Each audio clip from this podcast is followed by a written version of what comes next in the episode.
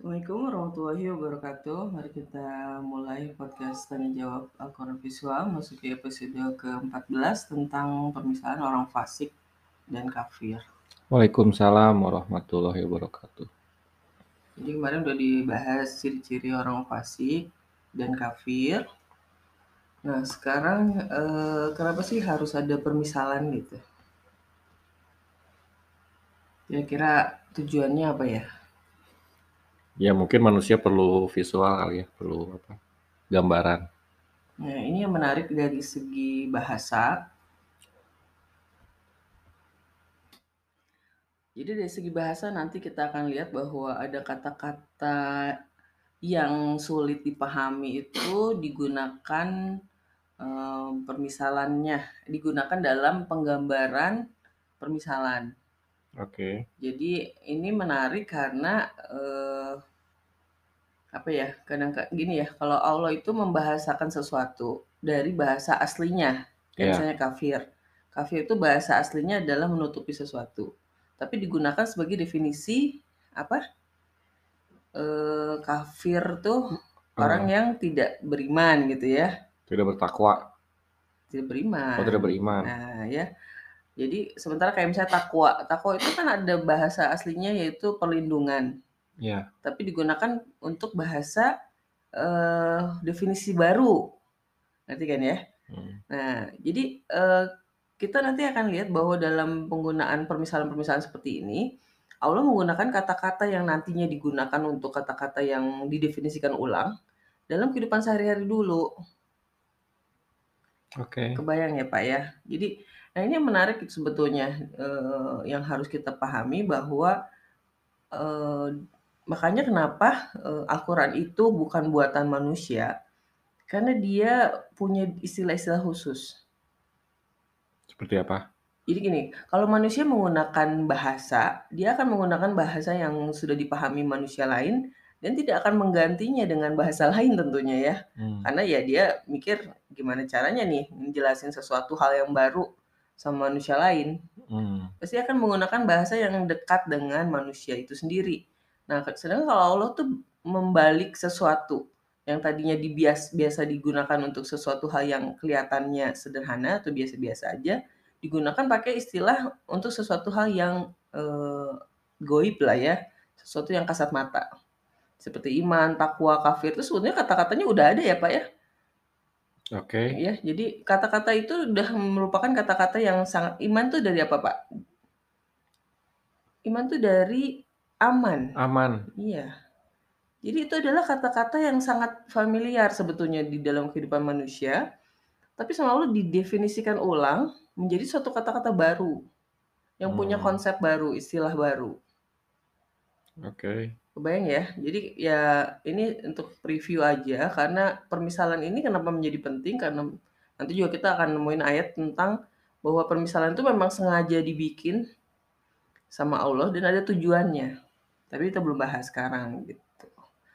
Nah, jadi eh, ini gambarannya kita baca dulu permisalan pertama itu di 17-18 artinya aja ya Pak ya. 17-18. Bismillahirrahmanirrahim. Perumpamaan mereka seperti orang-orang yang menyalakan api. Setelah mereka menerangi sekelilingnya, Allah melenyapkan cahaya yang menyinari mereka dan membiarkan mereka dalam kegelapan dan tidak dapat melihat. Mereka tuli, bisu, dan buta, sehingga mereka tidak dapat kembali. Nah, coba eh, bayangin ada orang yang nyalain api. Oke, Yang nyalain api, terus ada apa Pak? Eh, cahaya, sinar, cahaya, ya. Cahaya itu api itu kan pasti kan melin- mel- mel- apa? mengeluarkan cahaya. Iya, mengeluarkan cahaya dan menyinari orang sekelilingnya. Ya, Jadi kita bisa melihat barang-barang, keadaan gitu kan. Terus udah gitu sama Allah diapain? dilenyapkan cahayanya? Dihilangkan cahayanya. Apinya hilang nggak Pak? Enggak. Gimana tuh caranya apinya nggak hilang tapi cahayanya hilang? Kemungkinannya apa Pak? Ada orang Buta, nyalain api. buta.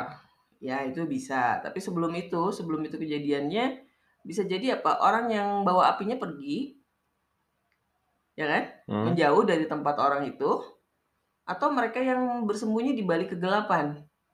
hmm, Kebayang ya Pak? Jadi ada orang nyalain api, terus dia eh, gelap tadinya terus sekelilingnya nyala, Terus dia hilang bukan hilang apinya, hilang cahayanya. Berarti yang yang bisa digambarkan adalah yang bawa apinya pergi, menjauh dari orang-orang itu yang diam, atau mereka bersembunyi di balik batu misalnya. Hmm. Jadi cahayanya nggak kelihatan, apinya masih ada.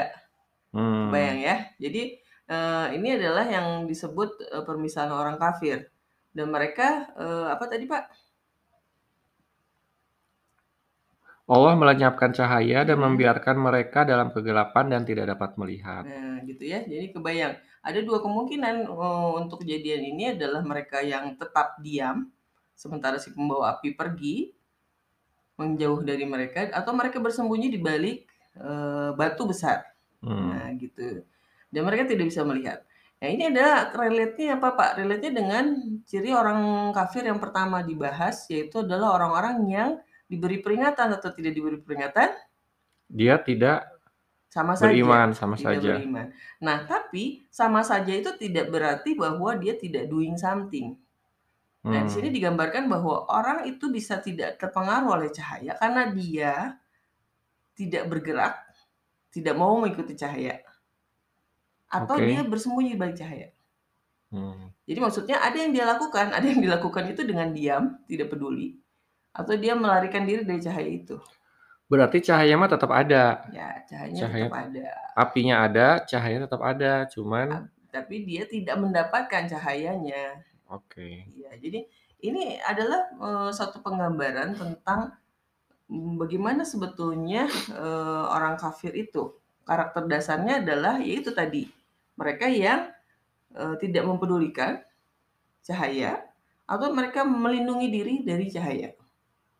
Nah, terus lanjutannya adalah mereka tuli, bisu, dan buta sehingga mereka tidak dapat kembali. Kenapa tuli duluan? Padahal kita sebelumnya ngebahas tentang penglihatan. Mereka tidak bisa melihat, mereka hmm. dalam kegelapan. Kenapa tuli, Pak, yang dibahas duluan?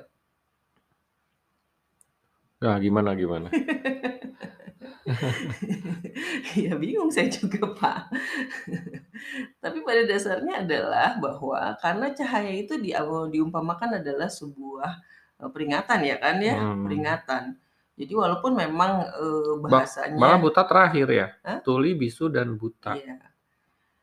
E, jadi gini Pak, kan kayak di Quran sebelumnya juga di orang-orang uh, kafir Allah mengunci pendengaran dan hati, hati dan pendengaran, dan penglihatan mereka ada penutup.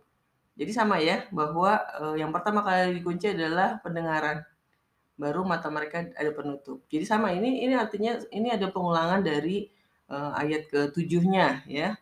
Jadi sama-sama menjelaskan tentang orang-orang kafir jelas-jelas sama. Nah lalu kenapa tuli duluan? Karena ya tadi cahaya itu dimisalkan tentang uh, bapak tahu nggak dualisme cahaya? Jadi cahaya itu bisa menjadi seperti partikel, bisa seperti gelombang. Pernah dengar nggak Pak? Enggak, enggak. Nah, jadi karena cahaya itu punya dualisme, jadi dia bisa seperti partikel, tapi dia juga bisa seperti gelombang. Dan kita tahu bahwa suara itu adalah gelombang. Maka sebetulnya cahaya dengan suara itu adalah nggak jauh beda. Hmm. Ya, jadi kalau misalnya kita bilang uh, karena suara dan cahaya itu punya karakter yang sama, itu mereka sama-sama gelombang. Yaitu adalah fisika tingkat lanjut ya. Tapi secara garis besar bahwa kalau kita misalnya kenapa tadi kita ngebahas cahaya tiba-tiba ngebahas suara, sebetulnya nggak akan jauh beda gitu. Hmm. Tapi intinya bahwa hmm, karena permisalan, karena sebuah permisalan bahwa memang cahaya itu di, hmm, didefinisikan sebagai uh, peringatan, peringatan pasti disampaikan lebih lewat suara ya. Makanya pertama kali eh, didahulukan adalah tulinya dulu. Hmm. Nah, terus kenapa bisu? Nah, kalau orang tuli pasti bisu nggak Pak? Pasti. Nah, ya, jadi itu adalah efek pasti. Bisu dalam dalam artian di sini adalah meracau ya Pak ya. Jadi kalau misalnya kita dengar orang yang ngomongnya meracau, seenaknya, nggak jelas, itu pasti dia karena dia tuli. Ngerti ya Pak ya? Ya pasti dia karena tuli tidak pernah mau mendengarkan sesuatu yang benar, akhirnya omongannya beracau. Jadi kita udah bisa ngebayangin ya bahwa orang-orang kafir itu pasti orang yang ngomongannya gak jelas, hmm. meracau. Iya, dia ya. tidak pernah mendengarkan, tidak pernah mau mengetahui ilmu. Lalu matanya tertutup, ya sebetulnya mah efek dari itu semua ya dia nggak peduli dengan fakta-fakta lain yang terlihat jelas di mata gitu ya, Iya. sesuatu yang ada di depan mata dia. Bayang ya, jadi, eee, ini adalah definisi umum orang-orang kafir. Nah Tuli, ternyata bisu, dan buta. mhm, Oke. ternyata permisalannya nggak dikasih 1, dikasih 2. Coba kita baca di ayat 19-nya. Kita ke ayat 19 ya. Atau seperti orang yang ditimpa hujan lebat dari langit, yang disertai kegelapan, petir, dan kilat. Mereka menyumbat telinga dengan jari-jarinya menghindari suara petir itu karena takut mati. Allah meliputi orang-orang yang kafir. Hampir Ya, udah, udah, oh, udah, sudah 19, Bapak. 19. Nah, jadi ada dua permisalan tentang orang kafir. Pertama adalah tadi tentang orang yang menyalakan api. Hmm. Ya. Yang kedua adalah tentang orang dalam keadaan hujan lebat. Hmm. Jadi kita jangan ngebayangin zaman sekarang ya Pak, hujan lebat tuh tetap terang ada lampu. Oh zaman dulu kan nggak ada. Hmm. Hujan gelap, hujan lebat, eh, langit gelap, ada petir dan Kilat. kilat. Jadi eh, ada suara yang memangkakan telinga, eh ada suara yang uh, memangkakan telinga dan ada cahaya yang sangat terang. Nah mereka eh, ngapain tuh Pak? Menyumbat telinga dengan jarinya. Nah, mereka nggak mau mendengar suara itu. Kenapa Pak? Karena takut mati. Kenapa mereka takut mati ya Pak? Aneh ya Pak ya. Aneh. Dan Allah bilang Allah akan meliputi orang-orang yang Kafir. Kafir. Meliputi itu maksudnya apa? meliputi adalah em, ya maksudnya intinya sih dia dalam dalam pengawasan lah ya. Jadi dia nggak akan bisa Hmm. ke mana-mana gitu. Nah jadi bedanya apa eh, dalam permisalan yang kedua ini? Bedanya adalah bahwa eh, yang tadi kan mereka tidak ditunjukkan eh, yang pertama adalah cahaya ya yang dilihat. Yang pertama ada permisalan bahwa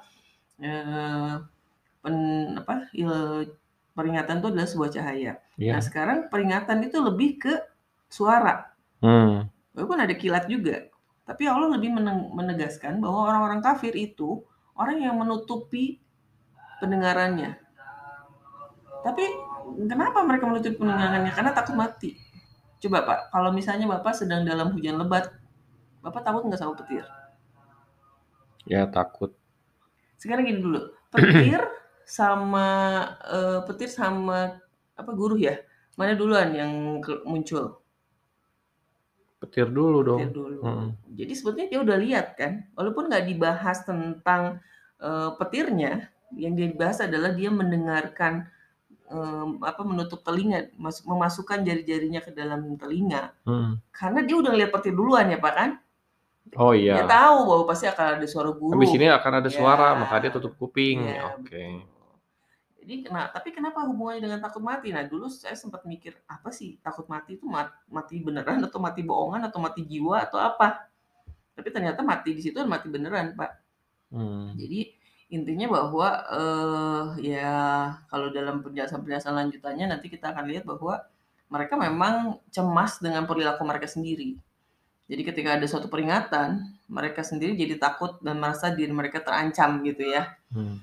Nah, intinya seperti itu. Tapi pada dasarnya yang kita bisa menggambarkan bahwa ketika mereka eh, tidak bisa menghindar dari terangnya cahaya kebenaran, mereka tetap berusaha menutupi dari fakta kebenaran itu dengan tidak mau mendengar.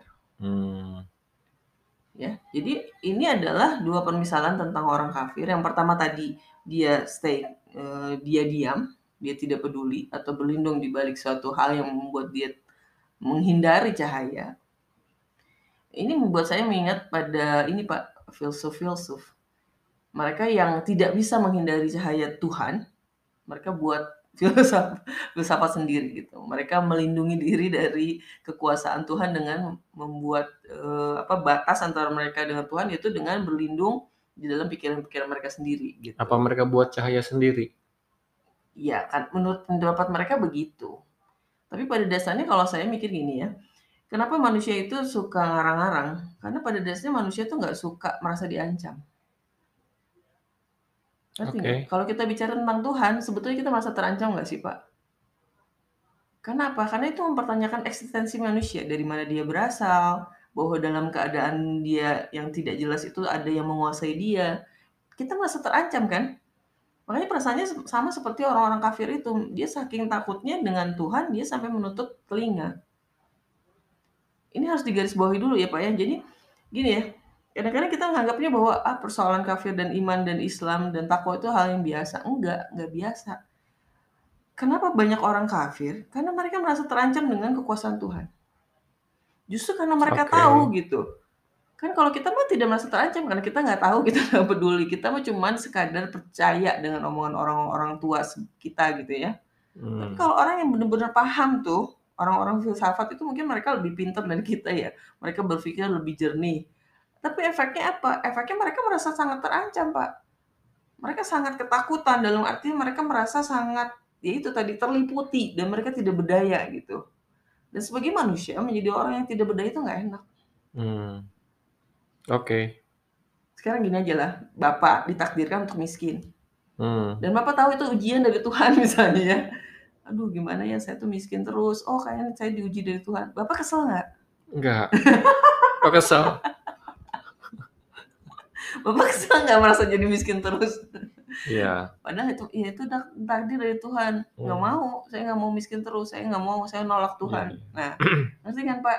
Jadi ada satu kondisi di mana ketika orang merasa sangat terancam dalam satu keadaan, dan dia tahu sebetulnya dia hanya harus bisa bersabar misalnya ya, dia nolak.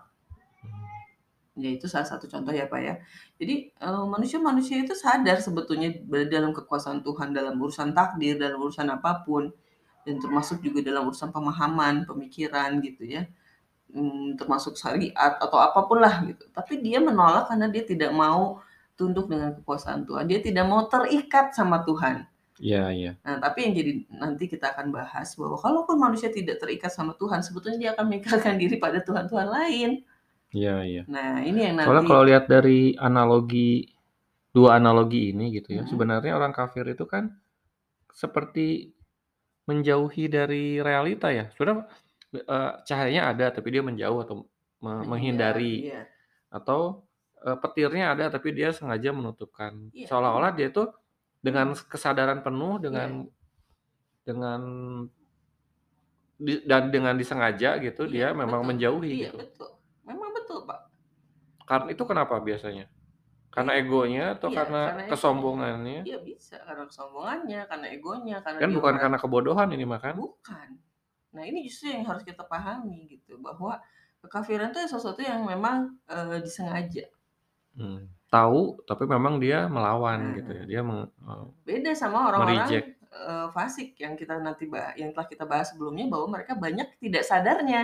Mhm. Mereka nggak sadar tuh kalau mereka tidak berilmu, mereka tidak sa tidak sadar bahwa mereka berbuat kerusakan. Mhm. Nah, permisalan tentang orang fasik ada di ayat 20, coba kita baca Mmm. dulu. Oh, hampir saja kilat itu menyambar penglihatan mereka.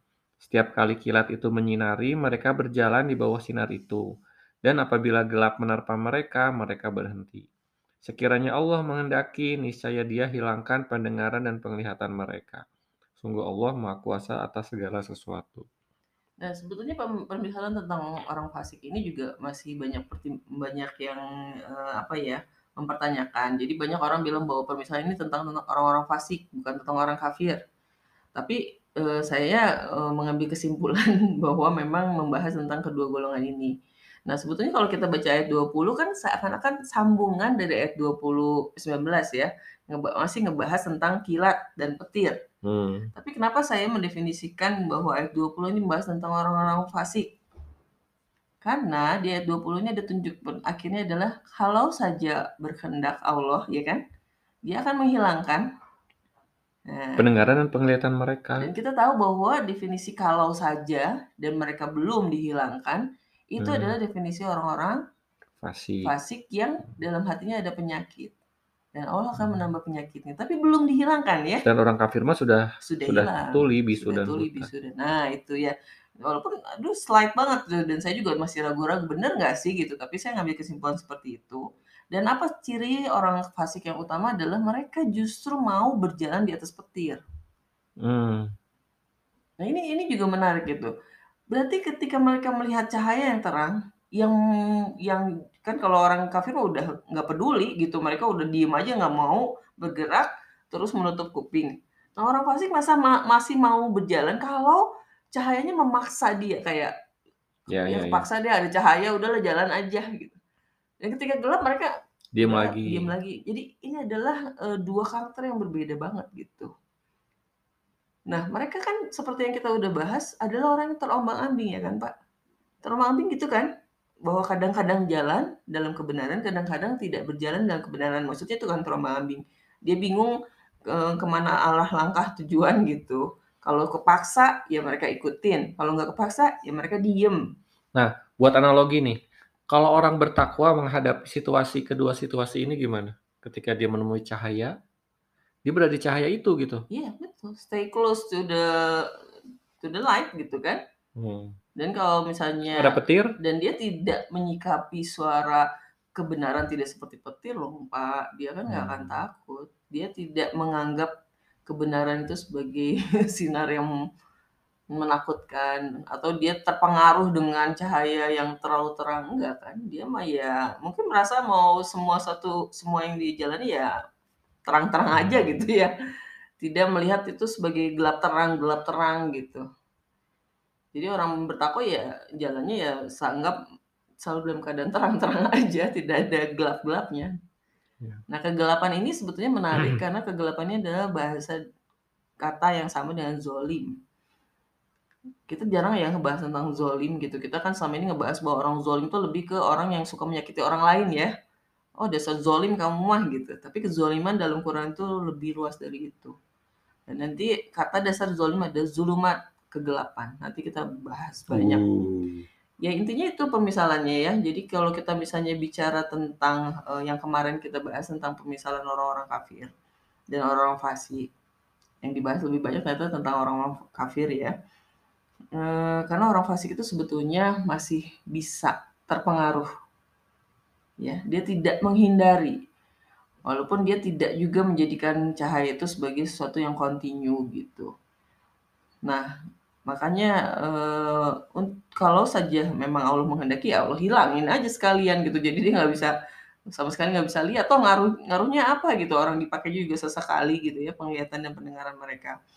Nah, tapi kita juga bisa bahas bahwa dari sisi ini kita melihat bahwa Allah, eee, apa ya, menggambarkan isi hati orang-orang kafir dan orang-orang fasik.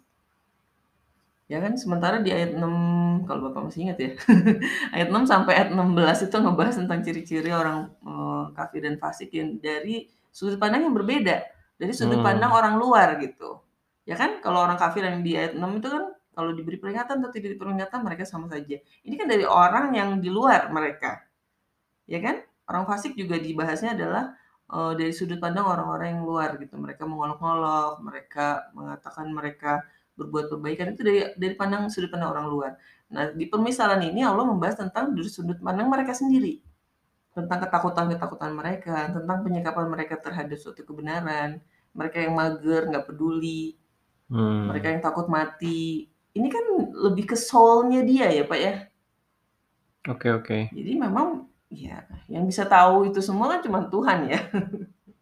Seperti ya makanya kalau kita punya perasaan seperti itu kan seperti kita sendiri sedang membelek hati kita ya, Pak.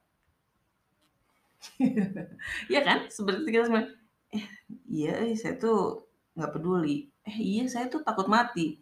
Eh, iya saya terpengaruh tapi kadang-kadang," gitu kan. Ngerti nggak, Pak? Jadi kayak kita sedang dibuka hatinya terus Allah menggambarkan, "Hati kamu kayak gini kan?" Hmm. Kalau kita mikir jauh. Ya ya ya ya ya. Oke.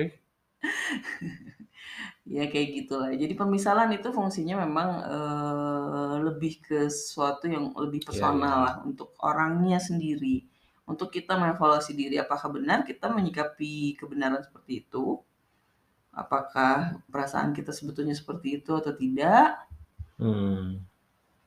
Ya, dan Apakah ini kita menolak tentang keberan kebenaran gitu Iya, ya? betul. Jadi kayak evaluasi diri, makanya pemisalan itu menjadi penting. Karena dia memang, eee, memberikan efek yang lain ya dari apa yang telah dipaparkan sebelumnya. Ini lebih ke personal personal orang itu. Mmm. Nah, ini adalah ayat penutup tentang ciri-ciri orang-orang, eee, yang ada di dunia, takwa, fasik, kafir. Jadi di ayat-ayat pertama Al-Quran itu, eee, mengklasifikasi Iya. orang gitu ya? Iya. Kafir, fasik, dan bertakwa. Dan dengan tambahan permisalan ini harusnya kita udah semakin yakin ya, bahwa kita tuh sebetulnya masuk ke kategori mana. Kalau misalnya memang dalam hati kita ada ketakutan untuk mendengarkan kebenaran, ya sebetulnya memang benar ya.